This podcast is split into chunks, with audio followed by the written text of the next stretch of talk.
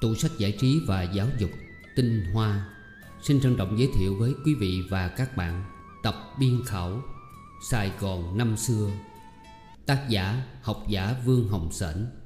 Tập biên khảo này được biên soạn qua 2 năm, Từ xuân Mậu Tuất năm 1958 đến xuân Canh Tý năm 1960 Được phát hành bởi Nhật báo Tự Do. Đây là bản gốc do Thái Hoàng Phi đọc. Tập 5 Trở về chợ quán. Tân Kiển, Nhân Giang, Trước năm 1885 tên là Nhân Ngãi Và Bình Yên là tên ba làng xưa, Sau sáp nhập là một vùng là chợ quán. Trước kia nơi đây có làng thợ đúc, Trong một bản đồ đính theo tập nhỏ này Gọi là Dân trong làng chuyên nghề trao lư đồng có tiếng, Nổi danh một thuở Không kém lư chợ gạo Phú Lâm. Gọi là chợ quán. Vì thổi trước, Chợ nhóm họp Dưới những cây me đại thọ, Lối nhà thương chợ quán hiện nay. Chung quanh chợ có nhiều quán xá lóc cốc, Tụ một chỗ nên đặt tên làm vậy. Mấy mươi năm về trước, có một phú ông Sanh trưởng tại chợ quán, Di cư xuống miệt Sóc Trăng, Khai phá làm ruộng lớn, Lập nên sự nghiệp đồ sộ. Về già tóm thâu của cái, Về tạo lập tại đường Trần Hưng Đạo Một ngôi nhà hùng vĩ, Lấy tên là Villa Nhân gian, Để nhắc lại tên xưa làng cũ. Tôi còn nhỏ, không biết, Mỗi lần đi ngang đều cười thầm hai chữ Nhân gian. Sau này chủ gia mãn phần, Gặp năm kinh tế khủng hoảng. Hội Đức Trí Thể Dục đấu giá mua lên rất rẻ, Nhưng không biết vì sao chẳng bao lâu Lại lọt vào tay quân đội Nhật đến ở, Rồi chuyển lần qua quân đội Pháp đến chiếm. Mãi đến bây giờ trở nên trụ sở cơ quan cố vấn quân sự Mỹ. Đến đây là dứt, hay còn đổi chủ nữa, Chưa biết. Phải chăng vì nhà choán chỗ nền cũ chùa miên, Nên không ai làm chủ, Cầm giữ được lâu? Hỏi thì ló mồi tin dị đoan, Nhưng không hỏi không được. Ngôi nhà này tọa lạc trên một cuộc đất cao ráo. Trong sách ông Trương Vĩnh Ký viết năm 1885 Đã bày rõ vẻ cổ tích của vùng đất này. Sau viện bảo tàng đến đào và tìm gặp nhiều tảng đá to kiểu cao miên Hiện đem về đặt ngoài hành lang viện. Xem lại hình như đó là tán cửa, tán cột, phướng, cơ me. Và định chừng nếu có dịp đào đất chỗ này May ra còn gặp cổ tích Renoco nữa. Ngang tòa nhà cũ Đức Trí Thể Dục Có một ngôi nhà lầu không kém vĩ đại Và có liên quan đến cổ tích cổ Sài Gòn. Nhà xây cất trên nền nhà xưa của học giả Trương Vĩnh Ký tiên sinh Ngoài cửa, chục năm về trước, Có thấy gắn một bảng đá biên rành rọt, Sự tích này. Nhưng nay không rõ vì sao đã dẹp, Không treo nữa. Chủ nhà quý danh là HMPH Là một người đàn bà có chí lớn Và có sự nghiệp ruộng đất mênh mông dùng Sóc Trăng quê tôi. Hôm nay tôi tưởng niệm bà, Vì bà là người mua sắm đồ sứ cổ trước nhất trong Nam Và bà quả là người có ngọc nhãn. Trong khoa chơi cổ ngoạn. Năm 1940 Nhật đổ bộ vào đây. Trước tiên đến chiếm cứ ngôi nhà này, Đặt làm trụ sở và trục xuất bà. Nhật bại binh, Ngôi nhà này sang tay quân đội Pháp. Mãi đến nay tan thương biến đổi, Chủ gia đã lìa trần, Ngôi nhà thay chủ, Trở nên một xưởng dạy đóng giày và may quân phục. Bây giờ là trại yên thế. Cố chủ đã mất không rõ những đồ xưa quý giá đời giấu lúc loạn ly, Nay còn gìn giữ nguyên vẹn hay không? Nhắc đến bà khiến tôi nhớ lại Chuyện một buổi sáng năm 1939 Lúc ấy bà còn sỏi lắm, Tuổi trên 80 Mà nhanh nhẹn như người cỡ lục tuần. Sáng hôm ấy tôi đến gõ cửa Nhờ báo tin có khách muốn xem đồ cổ ngoạn. Đến khi tôi trình diện, Bà thấy tôi còn nhỏ tuổi, Bà hơi ngại dạ Nhưng đã hứa lỡ, Bà cũng chẳng đã ừ hử, có chừng. Sẵn bà ngồi rửa mặt, Bà đưa tay chỉ sơ những món trưng bày gần chỗ bà ngồi cho tôi xem, Tức những món để nhà bếp. Tôi rảo một vòng, Thấy nào chóe lớn, Tô xưa đủ cỡ, Cái nào cũng khá, Cũng coi được. Xem rồi tôi định cứu từ, Nhưng nãy giờ tôi không về, bà để ý từng cử chỉ, Từng lời bình phẩm. Đội chừng không chướng tai bà lắm, Nên bà sai trẻ mở rộng cửa nhà trên, Lúc nào tôi không hay biết. Khi tôi cáo thoái, bà không cho. Mời tôi bước thẳng lên trên Để thưởng thức đồ sưu tập chánh thức. Đây mới quả là một bộ môn có giá trị Gồm đủ các loại Be, bầu, ngỗng, hũ, chóe Nai, nậm, nhạo, giò, chum, vân vân. Cái nào cái nấy toàn hảo sinh tốt Thật cổ, thật quý Đáng gọi đồ sưu tập danh bất hư truyền. Tôi xem mãi không biết chán Dai lại thấy mắt bà lóng lánh vui vui Nhưng ngày giờ có hạn Tôi không dám lợi dụng lòng tốt của bà, Nên xin cứu một phen nữa. Phu nhân không nghe, Mời lên lầu xem nốt những đặc phẩm thỏ nai ít cho mắt người lạ trông vào. Ban đầu tôi cũng tưởng vị lòng phu nhân lên xem lấy lệ, Nhưng khi vào được, tháp nhà chứa toàn bảo vật. Tôi mới hiểu được tôi tốt phước bực nào. Làm sao tả được những ké khéo lạ chứa trên lầu của phu nhân? Hạt khổ phách lớn bằng trái mụ u chưa lột vỏ. Ngọc mã não tiện tròn làm hộp chủ bồ đề. Nhưng khoét bọng ruột, Có thể chứa đựng thuốc độc. Nghe đầu đó là chuỗi của chánh trị gia đời tử đức, Thường đeo hộ thân phòng khi ngộ biến, Lấy đó quỷ mình khỏi lậu cơ mưu Và cũng không cho tục nhân xâm phạm đến quý thể. Còn đây là bộ chén trà bằng ngọc lưu ly, Nếu rót nước vào thì dung trùng như miệng chén lên be thêm. Còn kia là bầu thủy tinh trong suốt, Lóng lánh chói như hạt xương gặp nắng. Này là đấu rượu bằng sừng tê giác. Nôm na gọi là u tây. Chạm rõ khéo tuyệt đẹp. Mà đẹp nhất, quý nhất có lẽ là hai tấm cửa bật để che gió. Khuôn dành bằng trắc khổ bì. Dân mung dần dện rất lạ mắt.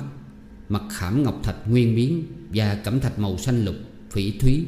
Một bên thì chạm kỳ sơ dị thảo, Một mặt khắc bài thi. Toàn là thi ngữ chế, Ngữ bút của vua Càn Long. Nội mấy tấm ngọc này, Giá thử lấy ra làm trang sức phẩm Thì không biết là bao nhiêu tiền. Nơi giữa nhà dựa theo hai cột cái, Chân hai lọc bình to tướng Men lam chấm sơn thủy. Cái nào cái nấy sức tôi ôm không giáp Và cao còn có chút xíu nữa đụng trần nhà. Cả hai không tỳ không vết, Không khờn cũng không mẻ, Mới đáng gọi là của vua của chúa gì đây. Nhưng theo ý tôi, những món này Tuy quý lạ, Vẫn không làm cho tôi say mê bằng mấy bộ chén trà Và tô uống trà. Có thơ nôm hoặc hiệu đề Đúng vào những năm đi sứ của các sứ bộ Nguyễn Triều Hoặc những bình tích mạnh thần, Thế đức, Thật cổ, thật sinh. Thở này tôi chưa từng thấy ở đâu Có nhiều và có đẹp như tại nhà này. Xem không mãn nhãn. Nhưng phu nhân bổn thân hướng dẫn, Sớm giờ đã quý lắm rồi. Tôi cứu từ. Bà dặn dối bảo tôi khi nào rảnh Trở lại tiếp xúc với các công tử Và dùm ráng giải nghĩa các cậu nghe.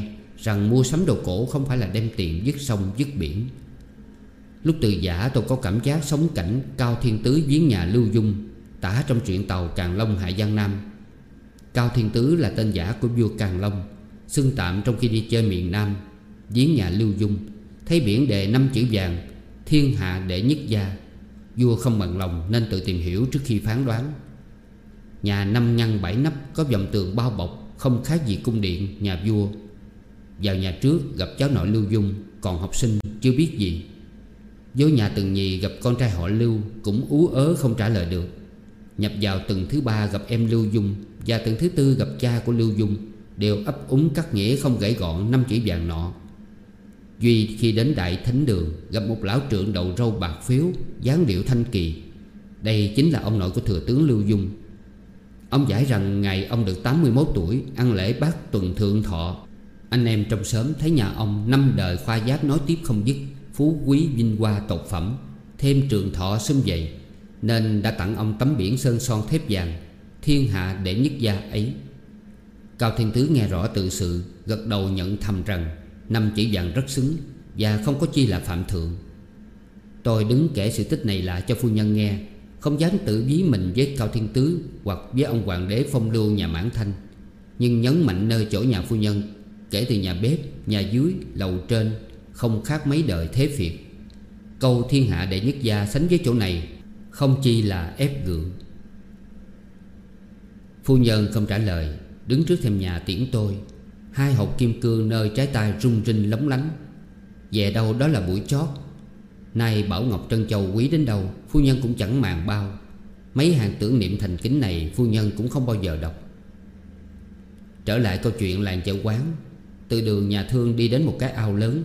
Chỗ này mới đúng là làng thợ đúc năm xưa. Gặp ngôi nhà lầu đức trí thể dục, Còn dấu tích một xóm cổ của người miên. Hiện nay trong xóm còn một gò đất cao hơn mặt đường cái. Khách đi trên con đường Trần Hưng Đạo dòm vào, Thấy cao ngùng ngùng.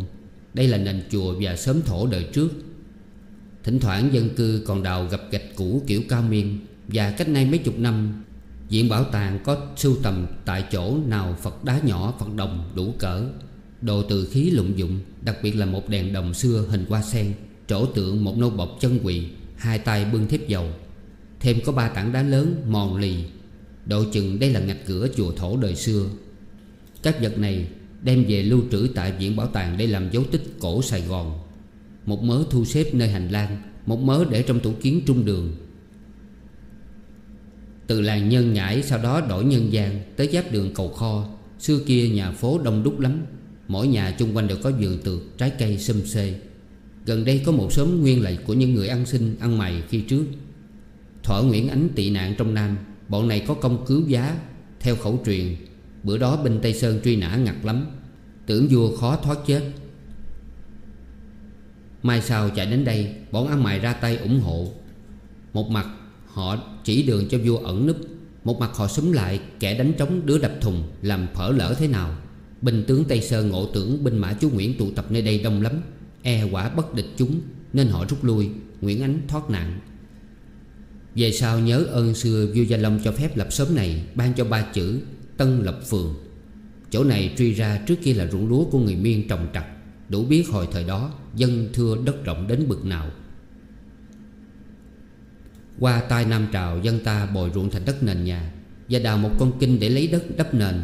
Dân trong xóm là một cây cầu, Lấy tên là cầu gạo, Vì trong xóm chuyên bán gạo. Cách đó không xa có một xóm bán lá lợp nhà, Tục danh là xóm lá buôn Xóm lá buôn ăn thông qua đường Boresic cũ, Giáp lại với xóm cầu quan đã có nói rồi. Tủ sách tinh hoa xin giải thích một chút. Đường Bores cũ Nằm cạnh đầm lầy Bores Còn gọi là đầm Bồ Rệt. Do người Pháp đặt. Vị trí phỏng định của khu đầm lầy Bao gồm các con đường Gia Long, Nguyễn Trung Trực Công lý Nguyễn Công Trứ Và Nguyễn Thái Học. Hết giải thích. Sấm lá buồn Nay biết được vị trí của nó nhờ trong sách có ghi rằng Nơi đây có một khúc đường Tên gọi là đường nước nhĩ. Đường này xét ra ở giữa đường đi chợ lớn Đầu này trổ ra Bến Thành Mé ngoài là chùa Kim Trung, Kim Chương Mé trong là sớm cây da thằng mọi. Tài liệu này tôi gặp trong chú thích ghi dưới bài Gia Định Vịnh, Bản in Trương Vĩnh Ký năm 1882 Theo một chỗ khác trong diễn văn đọc tại trường Hậu Bổ năm 1885 Souvenir Historique, Chính cụ Trương Vĩnh Ký cắt nghĩa thêm rằng, Đường nước nhĩ có cái tên làm vậy Vì thường thường đường này bị ngập lụt, Tư mùa ẩm ướt. Nếu ai còn giữ được bức địa đồ xưa nào Xin tìm hộ con đường nước nhĩ Theo cụ Trương Vĩnh Ký thì ở lối khoảng đất Đi chưa tới sở nuôi ngựa của nhà binh Và đồng tập trận. Từ giường bà lớn Phan Thanh Giảng, Ngó qua trường đua cũ. Cánh đồng tập trận ăn thông đến xóm lách Trên đường Yên đổ Và chạy ra sau nhà của Blancube Sở dĩ tôi nêu ra đây nhà Blancube Vì nhà này thường được nhắc đi nhắc lại trong bài khảo cứu Của cụ Trương Vĩnh Ký. Nay định chừng thì nhà Blancube giống ở lối đường Lê Văn Duyệt, Tức vẹt đun cũ, Giữa chặn thành ô ma, trụ sở công an và cảnh sát. Chạy lên chợ đuổi. Con đường nước nhĩ phải chăng nay là đường Cống Quỳnh, Ăn qua đường Phạm Ngũ Lão? Đường Cống Quỳnh trước kia gọi là đường Blancube Sau đổi làm Rue Atras. Để nhắc lại, đây là một danh từ là lạ, Xưa thường dùng, Mà ngày nay không nghe nói đến nữa. Danh từ này thoạt nghe như có tính cách tục tiểu. Đó là hai tiếng cầu khất. Theo cụ Trương Vĩnh Ký xưa có đến hai cây cầu trùng tên như vậy. Ấy là cầu Bà Châu. Phải chăng bà Lệ Châu thờ làm tổ của những người thợ bạc thời vàng chợ lớn? Và một cầu nữa là cầu khất. Ngoài chợ cầu kho đi lên đường nước nhĩ nói trên. Trong gia định vịnh có câu, Trên cây gia cồm nở để ông già vùi đội, Dưới đường cầu khất chi cho con trẻ lạc loài. Hai câu này dạy ta hai việc. Một là người xưa tánh tình chất phát Thấy sao nói vậy, Không hiểu nghĩa đôi ba, Ý thanh, ý tục, Không kỵ cử tiếng trùng âm như bây giờ. Hai là bởi quá say mê văn biền ngẫu, Mỗi câu đều muốn đối chọi Chơi chữ, Thành thử nhiều câu tối nghĩa. Đại ý nhưng hai câu trên là, Câu thứ nhất, Cây da còm, Nảy ý nhớ đến cảnh ông già vùi đội trong đèn dầu. Thăng mọi chân quỳ Hoặc văn vật hơn nhớ câu, Lão giả bất phụ đái ư đạo lộ. Lời của thầy Mạnh Tử. Ý muốn nói, Hệ nước nhà thịnh trị thì ông già không đùi đội gùi đội là mang đội. Câu nhì nói, cầu khất thị tứ, Trẻ con có thể lạc đường. Câu này theo tôi không có cũng được. Mục tri, Gần phủ tổng thống. Tòa án hiện nay và trường Pháp Saxolub cũ Đều ở ngoài dòng thành lũy. Dinh tảo quân phu nhân ở trong vòng rào dinh tổng thống ngày nay. Xa một độ thì có nhà hoa Tức chốn dành cho tảo quân đến thưởng hoa giải muộn Nhà hát bội trường bắn ná cũng của tảo quân Nên xã tắc đều ở vùng này. Sớm lụa dệt và bán lụa cũng ở gần đây. Còn từ đường Hồng Thập Tự chạy đến sở nuôi ngựa cũ Thì có sớm thuẫn, sớm chậu, sớm củ cải. Chợ cây vong thì ở lối nghĩa địa đô thành ngày nay Ăn giáp tới cầu bông. Theo ông Trần Dân Học là ông quan đàn cựu đời Gia Long, Có công vẽ ra bản đồ thành Sài Gòn thời ấy, năm 1815 Thì cầu bông trước kia gọi là cầu Cao Miên, Sau đổi làm cầu Hoa. Rồi vì quý tên của một ông hoàng nào đó Nên gọi cầu bông cho đến nay. Còn trên đường Trưng Dương có một cái cầu gọi là cầu Sớm Kiệu, Sau gọi tắt là cầu Kiệu, Nay còn giữ tên y như trước. Qua khỏi cầu kiệu thì tới chợ Phú Nhuận, Tục danh xưa là chợ xã Tài. Mã ở đường công lý nay đã cải tán Làng Phú Nhuận theo cụ Trương Vĩnh Ký xưa sung túc lắm. Trong làng đếm đến 72 kiển chùa, Nay đâu còn. Mục ca, Qua bên thị nghè. Qua bên thị nghè thì gặp hai cầu Cầu Sơn ở vùng đình, Cầu Sơn và cầu Lầu. Cũng tại thị nghè trước nhà thương dưỡng lão Có một khoảng ruộng công điền, Xưa gọi đó là tịch điền.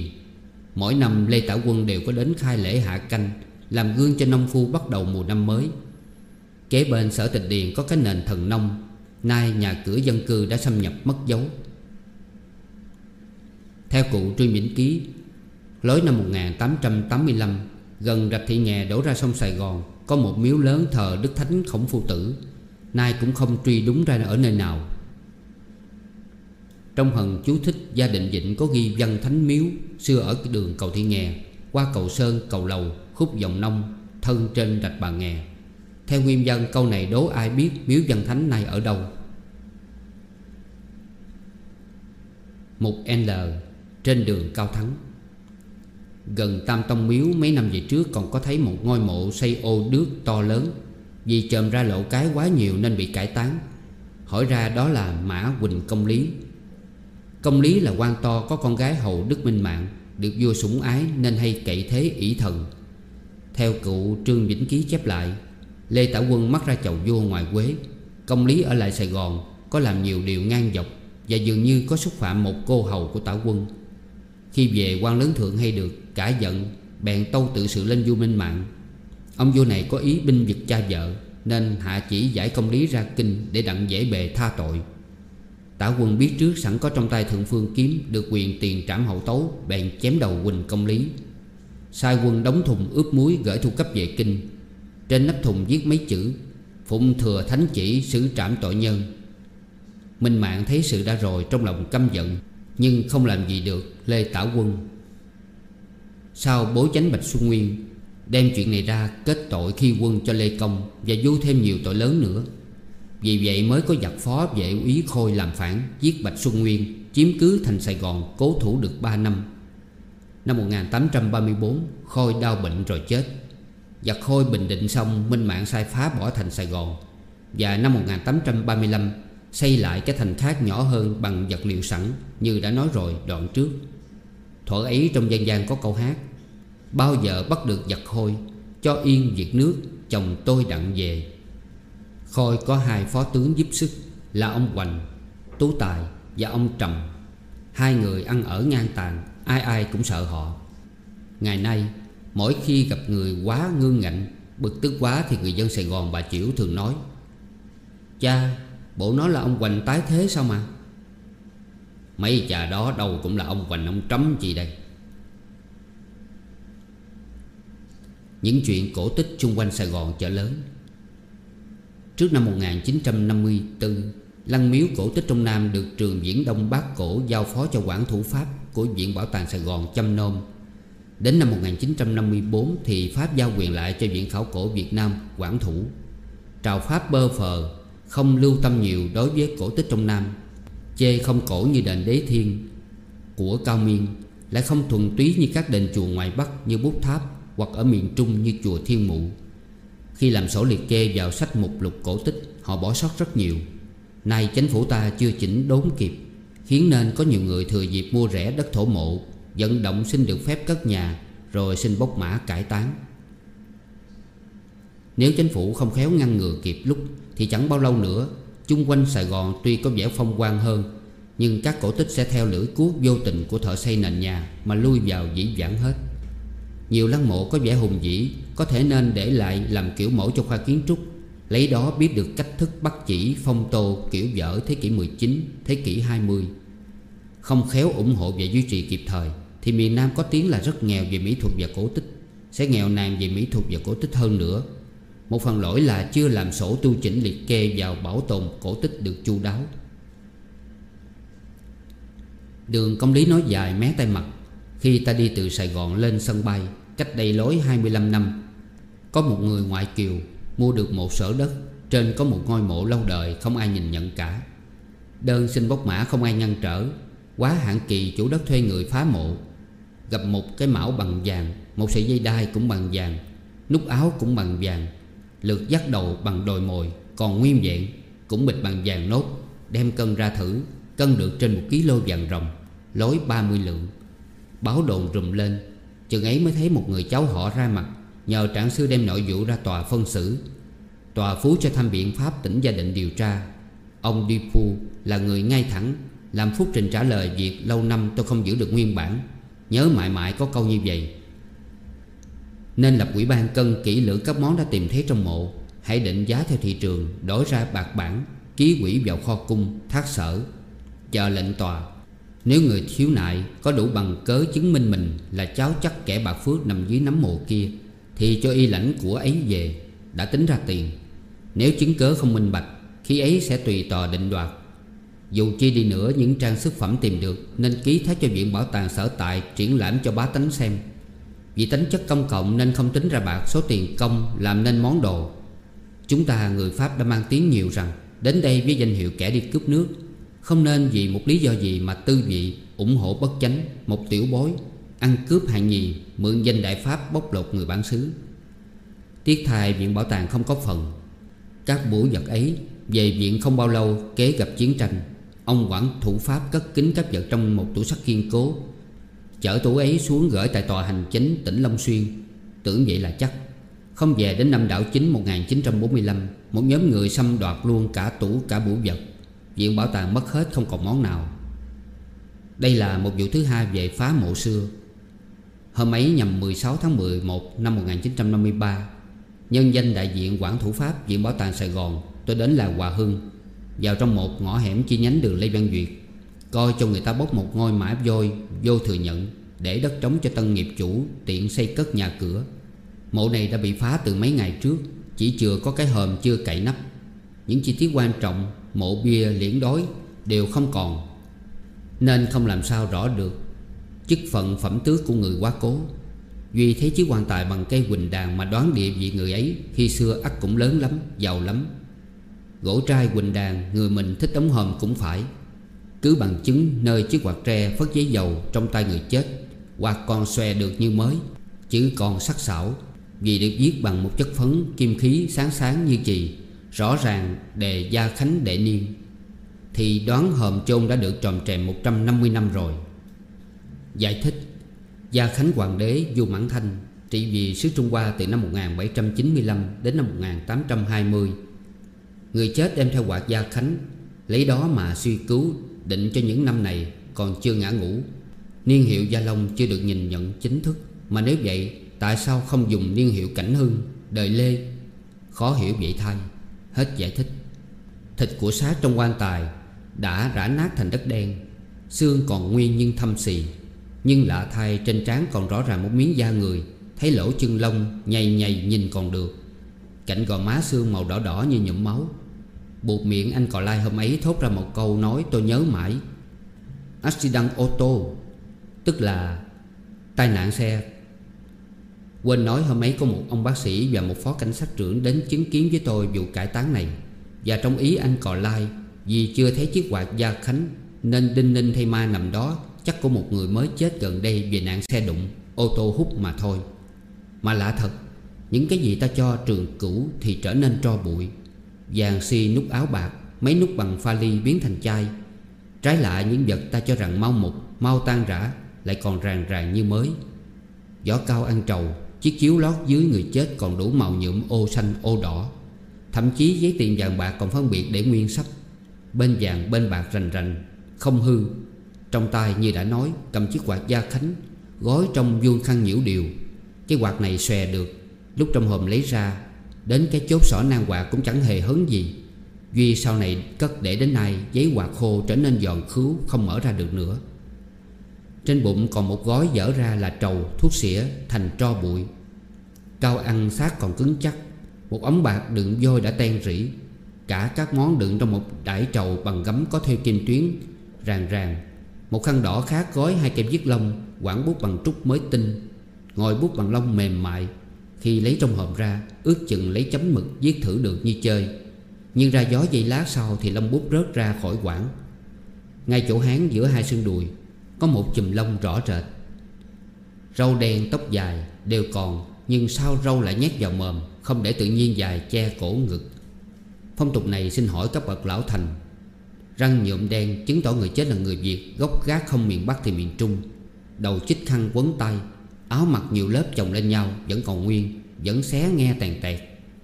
Chiếc lược đồi mồi còn chưa mục, Và hai món này, khăn lược, Chứng cho ta biết người quá giảng không có phẩm tước triều đình, Nên không đội mão. Dầu chi cũng là một người thuộc hạng phong lưu khá giả Nên có đem theo bút lông cây sỉa răng mạc Cây móc tay giác vàng Hà bao đựng thuốc xỉa, thuốc hút Đãi đựng trậu ăn. Ô hô Giàu sang một đời nằm xuống đất Nay đã gần 150 năm Thế mà chưa được yên thân. Cháu con lâu đời ác đã lui về quê cũ Bắc hoặc Trung Còn sót những đứa ở lại đây Một nắm xương tàn đối với chúng Sao trọng bằng tiền bạc Nên chúng đã ký tên bán đất. Phú cho phu phá mộ đào cốt cải tán về đâu, mặc kệ. Dáng hòm cứng thật, Ngoài da móc móc, đất ăn xầy xầy tưởng bở, Chạm sâu một phân tay cứng rắn vô cùng. Thậm chí cái máy khoan điện, Thở này nào biết kiên nể thứ gì, Sức bực như đá Mà nó còn nhai như bánh bột, Thế mà máy khoan đâm không thủng nắp hòm. Khoét được lỗ nào chỉ đứt sâu lỗ đó, Chung quanh vẫn y nguyên, Khoan cả mấy giờ không thể đâu vào đâu. Phu phá mộ sổ chữ nho nghe mà mệt. Thét rồi chúng chạy về, Lấy búa thầu và đục thép cỡ lớn ra, Nói chuyện với Quỳnh Đàn. Nghĩ mà tội cho người nằm dưới đó. Sấm hòm cây danh mộc Tưởng đủ chịu đựng với thời gian. Không về kẻ thù ngày nay là đứa cháu bất hiếu, Với tên võ phù tay cầm búa thầu đục thép. Không một tiếng, não bạc ê a, Không một câu kinh an ủi. Nằm trơ đó chờ cho người ta mổ búa lớn Vào nắp vào đầu. Nhà chức trách cũng bất lực. Vô phương cứu cấp. Một kiến cho đám phu phá mồ đang thần lực Nện búa thầu vào đầu đục Búa nào búa nấy nhoáng lửa như búa thiên lôi. Hòm mở toanh ra, Chúng hốt lấy hốt để. Từ hòm Quỳnh Đàn chuyển cốt qua một cái quách nhỏ Bằng cây tạp dầu. Chiếc hòm quý Quỳnh Đàn mới lào lào, Phu phá mộ thừa hưởng, Bán manh bán múng cho phường dị đoan Đem về làm ghế xây, bàn cầu cơ. Quách dầu vài đứa đem dùi một chỗ vô danh, Chờ ngày không một nát tự nhiên. Thì đến độ đúng năm cải tán nhường chỗ cho lớp khác. Trung Quy có mớ đồ vật ký thác viện bảo tàng Còn lưu lại hậu thế, Kỳ dư trở về cho bụi. Nếu chính phủ không sớm, Thảo điều lệ bảo vệ các cổ tích lăng cũ mộ xưa. Cấm mua bán đất thổ mộ, Liệt kê các ngôi mã bằng ô dước Dôi đá tại Nam Việt, Thì chẳng bao lâu nữa chung quanh Sài Gòn gia định chợ lớn, Không còn sót lại một cái nào Khỏi bị lưỡi cuốc phu phá mộ đưa về dĩ vãng. Ngày trước, Đất rộng dân gian tín ngưỡng, Sợ chùa miễu mộ phần. Ngày nay đất chật Sự tin tưởng thần thánh quỷ ma đã bớt, Nhất là những miếng đất có chôn mã Thường bán rẻ tiền. Miếng nào còn sót trong đô thành, Không chạy thì kiếp cũng có người mua. Dời mộ xây cất dinh thự, lâu đài, Ít lâu người cố cựu cũng không sao nhớ nổi. Đại lược các cổ tích còn sót lại Và ngày nay còn thấy là Lăng Thượng Công Lê Văn Duyệt Tại chợ Bà Chiểu Trước tòa hành chánh sở tại. Tả quân từ trần năm 1832 Năm 1835 Mộ bị sang bằng phẳng nấm mộ bị xiền lòi tối sắt. Năm 1848 Vua tử đức tha tội, Truyền xây lại như cũ. Năm 1868 Tả quân được truy phục, Giọng các công thần, Trưởng tả quân Bình Tây, Tướng quân quận công, Và được thờ vào miếu Trung Hưng công thần. Lăng phò mã hậu quân võ tánh, Mộ chính tại Bình Định. Đây là mộ chôn hình nhân bằng sáp. Vì người tự thiêu trên giàn quả Không còn thay thi. Mất năm Tân Dậu ngày 27 tháng 5 năm 1801 Lăng nằm trong vùng đất quân sự, Vào cửa phải xin phép trước. Xưa tuy không vẻ nguy nga, Nhưng trang nghiêm, Nay tiêu điều lạnh lẽo. Trước năm 1942 Còn sót bốn cây đại thọ Đứng tứ trụ bốn góc lăng. Là bốn cây thông do Đức Gia Long sắc chỉ dạy trồng. Mỗi cây lớn, ôm cả ôm, da trổ gia quy, Nứt lục lăng rất ngộ. Binh Nhật chiếm Sài Gòn đục thông lấy tòng hương, Làm chết khô bốn cổ thụ này. Nay sót lại một gốc khô đứng sừng sững, Cảnh tan thương càng thêm đau lòng người hiếu cổ. Lăng Long Dân Hầu Trương Tấn Bửu, Đường Trương Tấn Bửu, quận Phú Nhuận. Đường này nay là đường Trần Quy Liệu, Mất năm minh mạng thứ 8 Ngày 2 tháng 8 năm 1827 Vì người quản thủ không ốc thẩm mỹ, Sửa chữa miếu kiểu ngoại lai, Mộ phần trách xi măng Sơn voi lỗ lăng sốn mắt. Lăng Bình Giang bá Võ Duy Nguy tại Phú Nhuận, Trong hẻm một con đường mang tên của ông, Nhưng con cháu đã bấn đất chung quanh lăng, Còn chưa nội phần mộ kề bên Có một chuồng heo dơ bẩn Và một ngôi miếu thờ không đáng danh là miếu thờ. Đất là đất của vua, Con cháu công thần ăn qua lợi. Nay trở nên đất của chính phủ Cộng Hòa. Tại sao ban quản thủ không xin thủ tiêu tờ mua bán đất hợp pháp? Bình Giang Bá tử trận tại Thị Nại năm 1801 Xin chú thích thêm, Lăng Võ Di Nguy Hiện nằm tại đường Cô Giang, Đối diện chợ Phú Nhuận. Lăng Bá Đa Lộc, Thường gọi là Lăng Cha Cả ở Tân Sơn Nhất, Đường lên sân bay, Mất năm 1799 Chôm vào đêm Đám tán nửa theo phép đạo Thiên Chúa, Nửa theo lễ tục Nam, Tế trọng thể. Bài ai điếu viết trên lụa vàng, Nay còn để dành tại họ Sài Gòn. Sao Lăng Cha Cả là mộ phần chung Các vị mục sư kế tiếp mất tại đây? Trong số có mộ cha Leo Là bí thư của Đức Linh Mục, Bá Đa Lộc. Lăng Lê Văn Phong, Sanh tiền tặng ông Tả Vinh Là em của Lê Tả Quân. Xin giải thích, Đây là cách nói chữ của người xưa. Xin tiền tặng, chấm chấm chấm. Có nghĩa là thở còn sống, Được gọi là, Hay được đặt là, Hết giải thích. Ông mất trước tả quân Nên mộ phần kiên cố, Hùng vĩ, Bởi do tả quân đứng trong nơm xây cất. Chúng tôi mới tìm được trước Ở trong hoa viên nhà ông, Quản lý Đông Pháp Ngân hàng. Sau vì đổi chủ nên mất tích. Bây giờ lọt vào đất quân sự, Muốn vào xem phải xin phép. Trước ở về phía hữu đường Mạc Ma Hồng nói dài, Nay ở về phía hữu đường Ngô Đình Khôi, Khuất trong xa phải cố tìm mới ra mối. Đường Mạc Ma Hồng tức là đường công lý, Hiện giờ là đường Nam Kỳ khởi nghĩa. Xin giải thích, Đường Ngô Đình Khôi Vào thời đệ nhất Cộng Hòa Của chính phủ Ngô Đình Diệm, Cắt một đoạn đường công lý, Tức Nam Kỳ khởi nghĩa, Từ cầu công lý Tới sân bay Tân Sơn Nhất, Đặt tên là đường Ngô Đình Khôi. Hết giải thích. Lăng Nguyễn Dân Học. Trước kia, Pháp gọi là Thompu du Marisal Nguyễn Văn Học. Nay truy ra không có công thần nào triều Nguyễn có tên họ như vậy.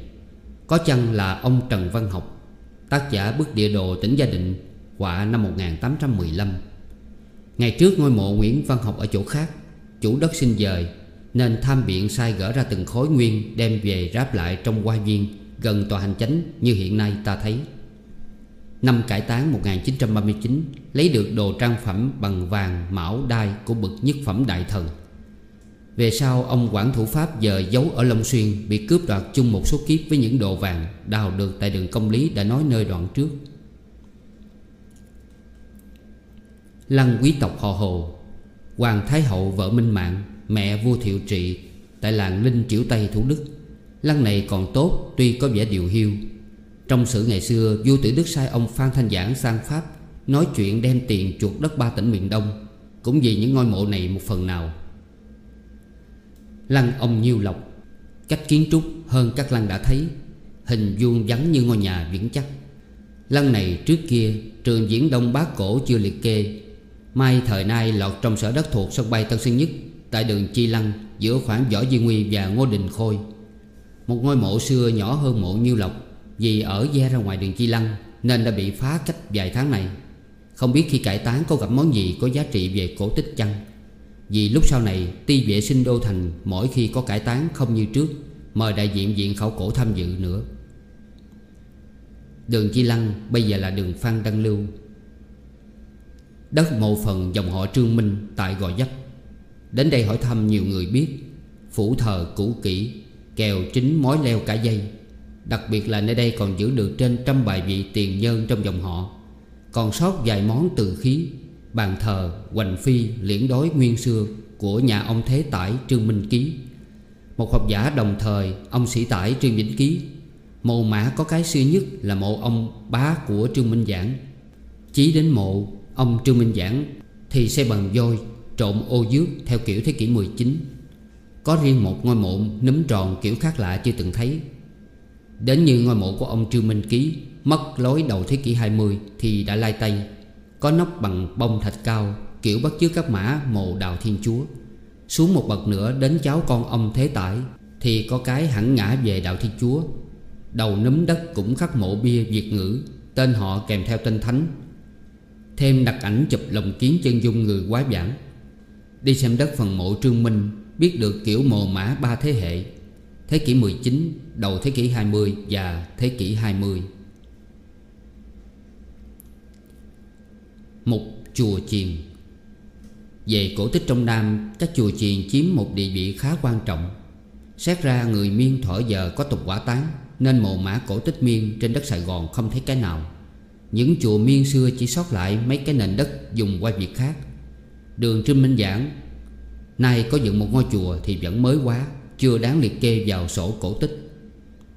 Đường Trương Minh Giảng hiện là đường Lê Văn Sĩ.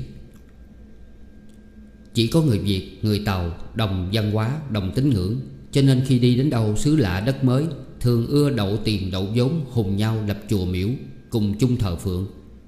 Không kể các chùa đặc tính của mỗi dân tộc Hoặc các am, thất nhỏ Riêng biệt của vài phái nhóm địa phương. Nay điều tra kỹ thì chưa có cái nào có trước năm 1698 Tức đều sau cuộc năm tiếng mà thôi. Theo chúng tôi được biết thì có ba chùa sau đây đáng gọi là tiêu biểu cho ba tín ngưỡng. Một ngôi chùa thờ Phật cổ nhất trong vùng là chùa Giác Lâm, Do người Minh Hương, Lý Thoại Long quyên tiền xây năm Giáp Tý 1744 Nay vẫn còn nghiêm túc vững chắc ở trên Phú Thọ. Một ngôi chùa khác liên hệ rất nhiều đến lịch sử là chùa Minh Hương Gia Thạnh, Lập năm kỷ dậu 1788 Do di thần Minh Mạc và con cháu Minh Hương Dựng trong chợ lớn Sài Gòn thời đó, Để di dưỡng tinh thần yêu cố quốc, Mến quê hương. Chùa này đến nay khói hương không dứt, Được tiếng khéo tu bổ, Khéo săn sóc nhất trong vùng. Còn một ngôi chùa thứ ba của phái nho học, Quan trọng không nhỏ đối với lịch sử đất Sài Gòn, Tiêu biểu cho lòng trung can ái quốc, Tạo lập từ ngày người Minh dựng nên phố Đề Ngạn. Qua năm canh thìn 1820 Chùa được xây cất lại mới và trải bao biến cố, Còn sừng sững lầu lầu như ngày nay ta thấy. Đó là thất phủ quan võ miếu. Nay xét kỹ lại mới rõ, Đây là cổ tích gần như duy nhất Để chỉ trung tâm điểm của phố Sài Gòn Của người Tàu ngày xưa. Nếu có thể ví ông bà ta xưa kia vào lối cuối thế kỷ 18 Và ngót hơn một thế kỷ tiếp đó, Ngày tư, ngày Tết, Hãnh diện nhất là được lê gót giày mạ mị, Một loại giày mà đế kết bằng lông đuôi ngựa.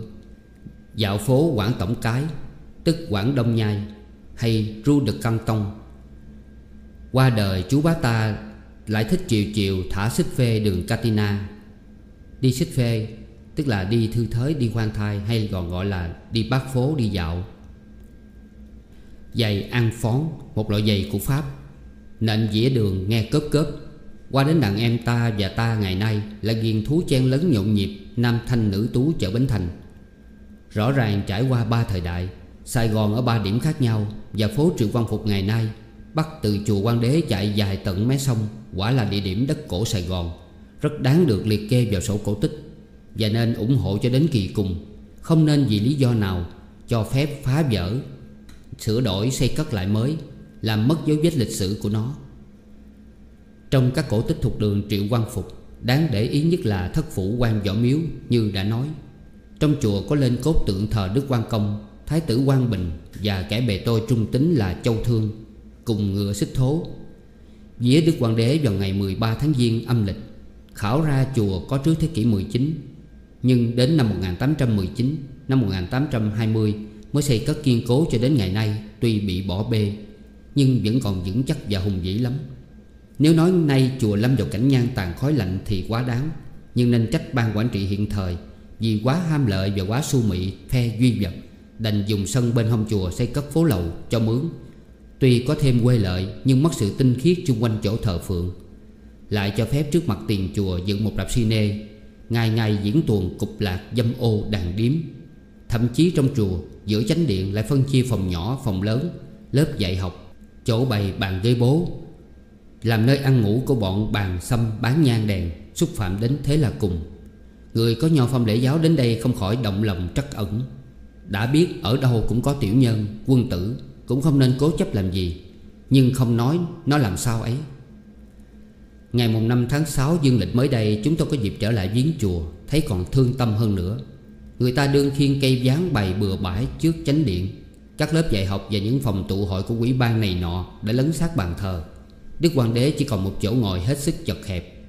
Tượng cốt thì lột mảng bào mũ miệng ra, Định chừng muốn tô lại mới. Nhưng nếu đã hết tin tưởng thì thà để vậy, Có phần cổ kính hơn. Một bài minh đề đạo quan đệ thất niên Năm 1837 Kể lại công đức quan đế khắc trên gỗ mạ vàng tuyệt mỹ Thì bị bỏ ra ngoài sân Giữa vách, Mặc dầu mưa gió, Mặc dầu mục hư. Thảm não nhất là mấy tấm cổ bi đá Khắc danh sách các nhà từ thiện. Xưa đã hỷ cúng bao nhiêu vào công cuộc xây dựng chùa trong số bia ân nhân ấy Có một thạch bia chữ lớn Nêu rõ bà Đỗ Thị, Phu nhân tả quân Lê Văn Duyệt Cúng 200 quan tiền thời đó, Năm 1819 Và một bia đá khắc kể rõ bảy phủ là những phủ nào. Toàn là những bia cổ tích, Liên quan nhiều đến lịch sử Sài Gòn. Những bia ấy cũng tránh không khỏi sự phá hoại vô lý. Tấm thì bị trét hồ, Tấm lại bôi vôi hoặc mất chữ, Hoặc lem lú chữ không đọc được. Thiết tưởng dốt nát thì còn tha thứ. Nhưng nếu đó là sự xúc phạm cố ý của người hữu học, Thì đến thế là cùng.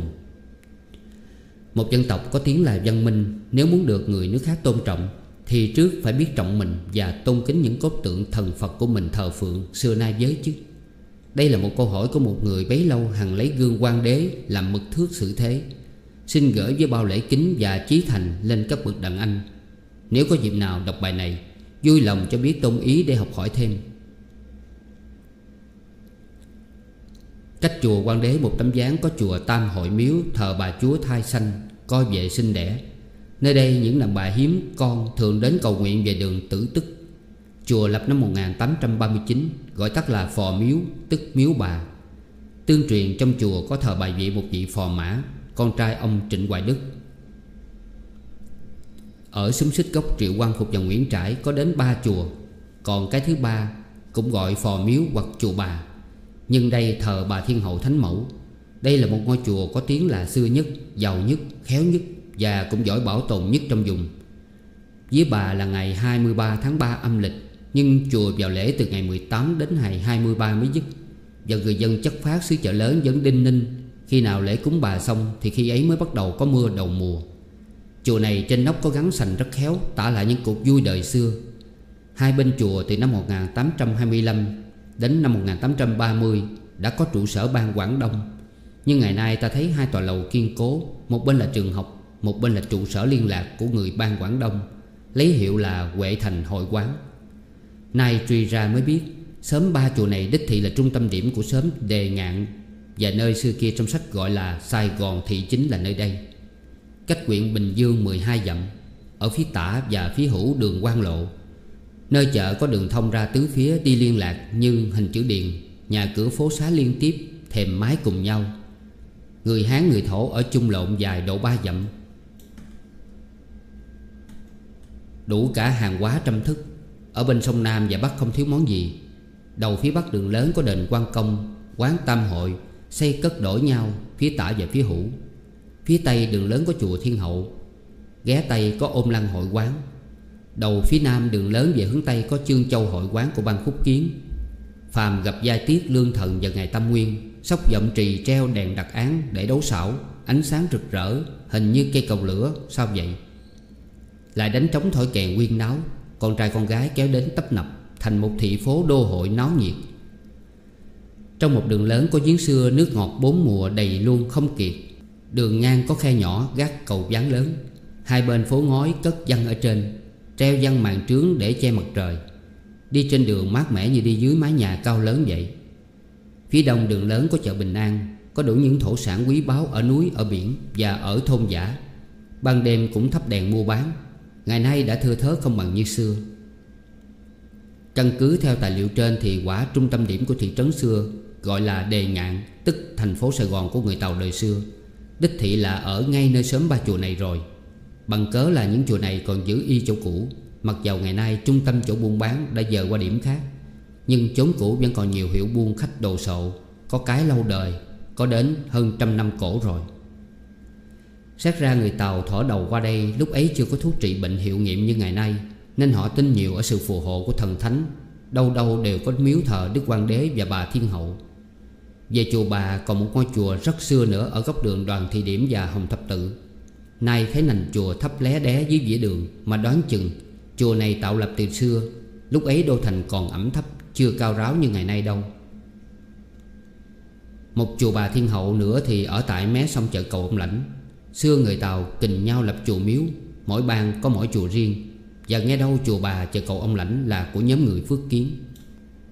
Tiếp tục dạo xem các chùa khác thì gặp. Trên đường Đồng Khánh có một chùa của người Hải Nam. Hiệu đề là Quỳnh Phủ Hội Quán.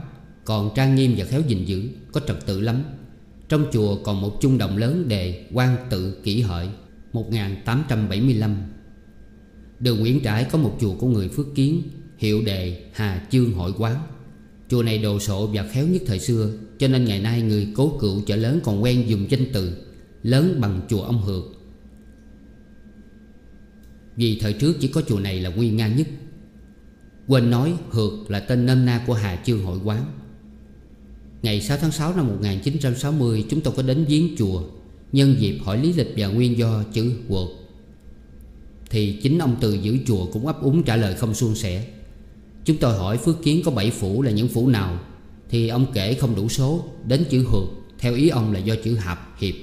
Tức ý nói là, Chùa lập ra cho sự thống nhất của các phủ tỉnh Phước Kiến hạp lại. Cắt nghĩa làm vậy chúng tôi tưởng chưa thông đâu. Kế đó chúng tôi đến hỏi một học giả ham chơi đồ cổ, góc người Phước Kiến ở đường Phạm Ngũ Lão. Thì ông không trả lời được. Riêng chúng tôi được biết Có phải chăng hược là do học, Tức Phước hay Phúc, Đọc giọng Phước Kiến. Chúng tôi nay xin chép ra đây để chờ người cao học phủ chính. Tiếng rằng chùa ông Hược, Nhưng chánh điện thờ bà Thiên Hậu. Trong chùa có một chung lớn đề đồng trị mậu thình niên năm 1868 Tại chùa có bốn cây cột đá nguyên khối rất lớn và khéo vô sông Chạm rồng vấn cột, dãy di, nanh móng nổi ra. Tóc râu chạm lậm tuyệt mỹ. Tiếc thay Mấy năm tao loạn đã bị sức mẻ và gãy rời mất đôi chỗ Thật là rất uổng. Khéo nhất là hình bác tiên quá hải Chạm đứng trên thủy ba Trên mây và trên di rồng. Nét chạm thần tình đến tưởng nét vẽ trên giấy cũng không khéo hơn. Nghe nói xưa chùa có 6 cây cột, Nhưng đã bị chính phủ thời đó mượn không trả, Hết hai cây rồi. Ngoài cửa chùa đời đồng trị năm Mậu Thìn 1868 Trạng Nguyên Lâm Hồng Niên người Phước Châu Có gửi cúng hai câu liễn khắc vào đá, Nay còn rành rành. Hà Thái Ánh Nam Thiên Dẫn triệu tu hòa chi khánh, Chương lưu thông trạch địa, Linh khai phú hữu chí trường. Đường Lão Tử có ôm lăng hội quán của người Phước Kiến Thờ bà Thiên Hậu. Vị trụ trì chùa này cho biết rằng, Ôn Lăng là một danh địa phủ Tuyền Châu. Ngoài cửa chùa có chạm vào đá hai câu liễn do trạng nguyên cập đệ Ngô Lỗ cúng năm Tân Sửu 1901 đời quan tự. Ôn nhu trước chí nhân Chánh đạo dung dân nguyên khổng dịch. Lăng nhạc đồng trang trọng, Mẫu nghi hình giả cánh vô phương. Trong chùa còn một chuông lớn đề đạo quan Ất Dậu Niên, Tức năm 1825 Năm thứ sáu của vua Minh Mạng. Khi từ tả ra về Hòa thượng đưa ra cửa dạy thêm cho biết rằng Để tưởng niệm châu Nguyên Chương Thủy tổ nhà Minh Nên chùa thường dùng màu đỏ Tức là màu châu, màu chu Sơn cột và trính Còn trên gạch cửa có chạm hai mắt lòi ra Tượng trưng nhật quyệt Hai chữ ấy ráp lại tức là Minh vậy. Hết tập 5 Còn tiếp.